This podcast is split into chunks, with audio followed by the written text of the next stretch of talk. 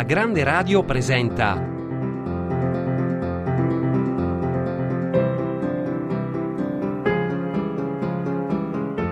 Verso la Repubblica. Vicende e protagonisti della nuova Italia, dalla liberazione alla proclamazione della Repubblica, di Giorgio Maggi.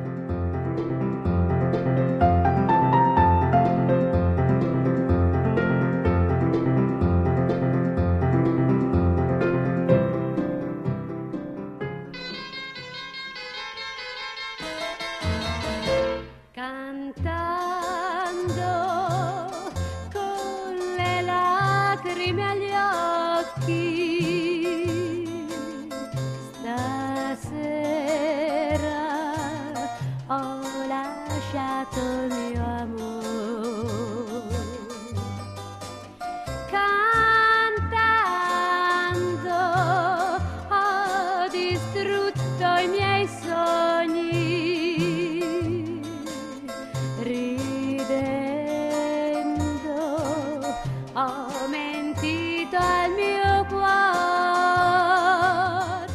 Cantando con le lacrime agli occhi è un altro dei temi musicali del primo anno del dopoguerra.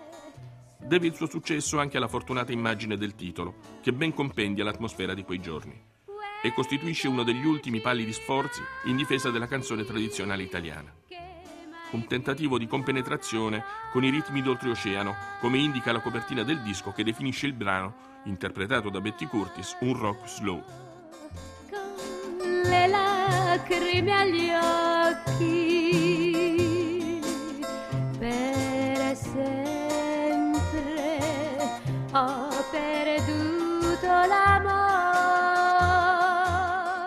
L'interesse per i motivi stranieri non nasce da semplice sterofilia, ma da autentici motivi culturali. Appaiono infatti i primi romanzi americani, fino ad allora sconosciuti o quasi in Italia.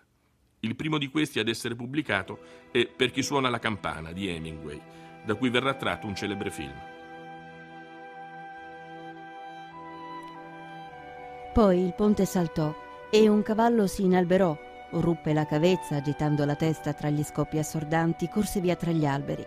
Maria riuscì finalmente a riprenderlo e lo ricondusse, tremante, percorso da brividi, il torace nero di sudore, la sella sciolta, e mentre tornava indietro fra gli alberi udì sparare in basso e pensò non ci resisto più. Non posso più respirare, mi si è seccata la bocca. E ho paura. E non sono buona a niente e spavento i cavalli. E questo qui l'ho ripreso solo per caso perché è rimasto attaccato per la sella a un albero e aveva i piedi impigliati nelle staffe. E ora non so come fare a rimettere a posto la sella.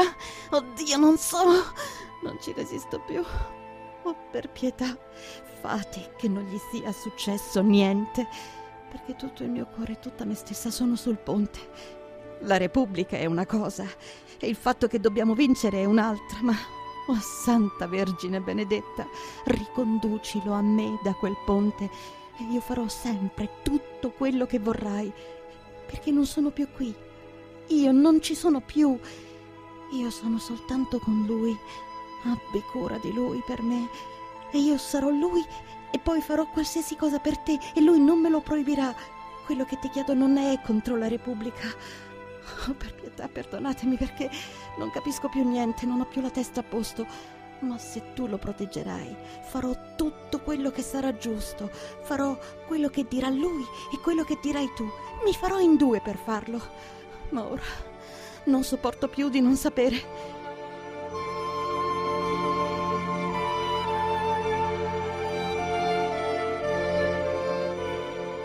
In realtà l'Italia del dopoguerra, con tutte le sue devastazioni e le sue miserie, è percorsa da una grande ansia di rinnovamento, si sprovincializza, riprende con entusiasmo quel contatto con l'Europa e con il mondo che per così lungo tempo le era stato negato. La cultura statunitense e la cultura inglese, che tanti passi avevano fatto in una direzione molto diversa dalla nostra, sono non solo accettate, ma assimilate rapidamente.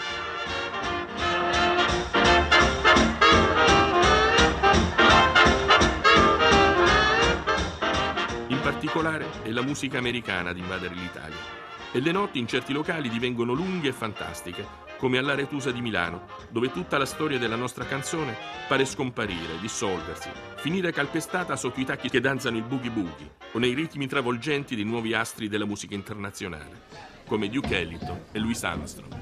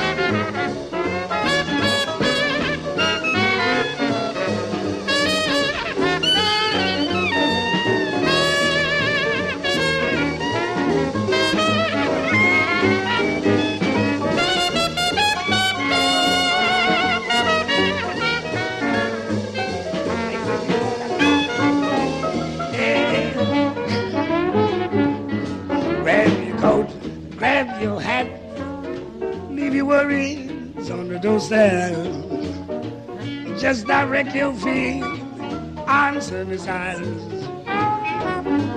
you hear that fiddle pattern? The happy tunes yourself. Life can be so sweet on service. I used to want to share with those blues on the red.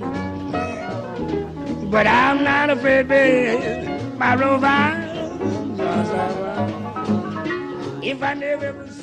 Luigi Einaudi, nel 1946, scrive sul Corriere della Sera un elogio della libertà dell'uomo comune, sostenendo una tesi di cui è stato sempre un convinto assertore. La libertà politica deve essere accompagnata dalla libertà economica. A che serve la libertà politica a chi dipende da altri per soddisfare i bisogni elementari della vita? Fa d'uopo dare all'uomo la sicurezza della vita materiale, dargli la libertà dal bisogno, perché egli sia veramente libero nella vita civile e politica. La libertà economica è la condizione necessaria della libertà politica. Vi sono due estremi nei quali sembra difficile concepire l'esercizio effettivo, pratico della libertà. All'un estremo tutta la ricchezza essendo posseduta da un solo colossale monopolista privato e all'altro estremo dalla collettività.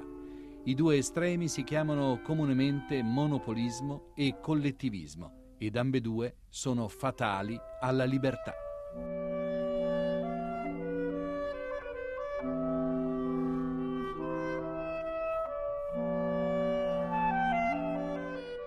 Dopo l'esilio svizzero, Luigi Einaudi, economista, pubblicista, uomo politico e nel 48 secondo presidente della Repubblica, rientra in Italia.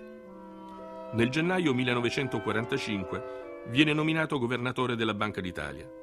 Nel suo discorso di insediamento parla dell'importanza di una stretta collaborazione tra Banca d'Italia e Tesoro per risanare il bilancio e creare maggiore spazio per l'iniziativa privata vengono adottate una serie di misure che rafforzano i poteri dell'istituto, fortemente ridotti durante il fascismo. È inoltre necessario affrontare il problema dell'inflazione. I drastici provvedimenti adottati portano la lira ad essere fortemente svalutata. I tempi in cui si cantava mille lire al mese sono ormai un lontanissimo ricordo.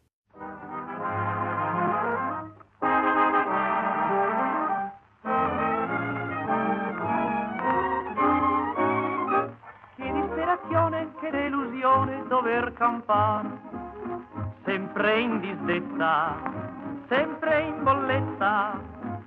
Ma se un posticino domani, cara, io troverò, di gemme d'oro ti coprirò. Se potessi avere mille lire al mese, senza esagerare sarei certo di trovare tutta la felicità un modesto impiego, io non ho pretese, voglio lavorare per poter al fin trovare tutta la tranquillità, una casettina in periferia, una mogliettina, giovane e carina tale e quale come te, se potessi avere mille lire al mese, farei tante spese, comprerei fra tante cose le più belle che vuoi tu. Nel gennaio 1946 si raggiunge un accordo tra Confindustria e CGL, al tempo sindacato unico dei lavoratori italiani. Per favorire il processo di ricostruzione, pagando un'indennità di licenziamento, viene data la possibilità ai maggiori gruppi industriali di ridurre il personale. Nell'aprile del 1946 nasce Mediobanca, l'iniziativa per la costituzione della nuova istituzione finanziaria viene presa da Raffaele Mattioli, che è alla guida della Comit. L'idea è quella di disporre di un istituto capace di sostenere il sistema delle imprese nello sforzo immane della ricostruzione. Per poter al fin trovare tutta la tranquillità, una cadettina in periferia, una mogliettina, giovane e carina, tale quale come te, se potessi avere mille lire al mese farei tante spese, comprerei fra tante cose le più belle che vuoi tu. Franco Fortini è uno degli intellettuali più importanti della seconda metà del Novecento. Poeta, critico, traduttore, ha partecipato con impegno e passione alla vita culturale e politica dell'Italia del dopoguerra. Nel 1946 raccoglie in Foglio di Via le migliori poesie scritte tra il 38 e il 45. Il libro, come scrive l'autore nella prefazione, è diviso in due dall'evento della guerra, che trasforma gradualmente il verso, rendendo il linguaggio più crudo e diretto, oltre ogni schema letterario. La raccolta riflette dunque un singolare cammino in cui la riflessione etico-religiosa va di pari passo con l'impegno politico. Nei versi si alternano violenza e perdono, abbrutimento e voglia di riscatto. Spesso il linguaggio si fa corale, come nella poesia Canto degli ultimi partigiani.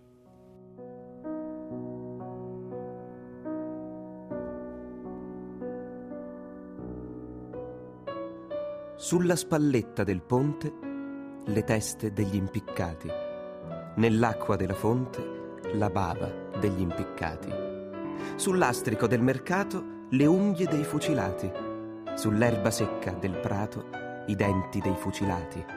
Mordere l'aria, mordere i sassi, la nostra carne non è più d'uomini. Mordere l'aria, mordere i sassi, il nostro cuore non è più d'uomini. Ma noi selletta, negli occhi dei morti, e sulla terra faremo libertà. Ma l'hanno stretta i pugni dei morti, la giustizia che si farà.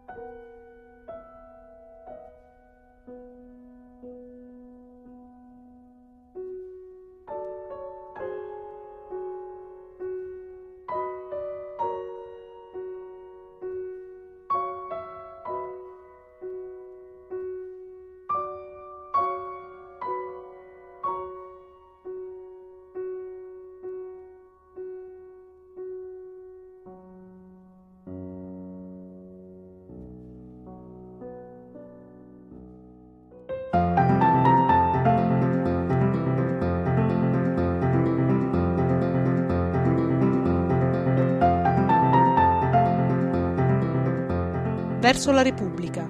Vicende protagonisti della nuova Italia, dalla liberazione alla proclamazione della Repubblica, di Giorgio Maggi.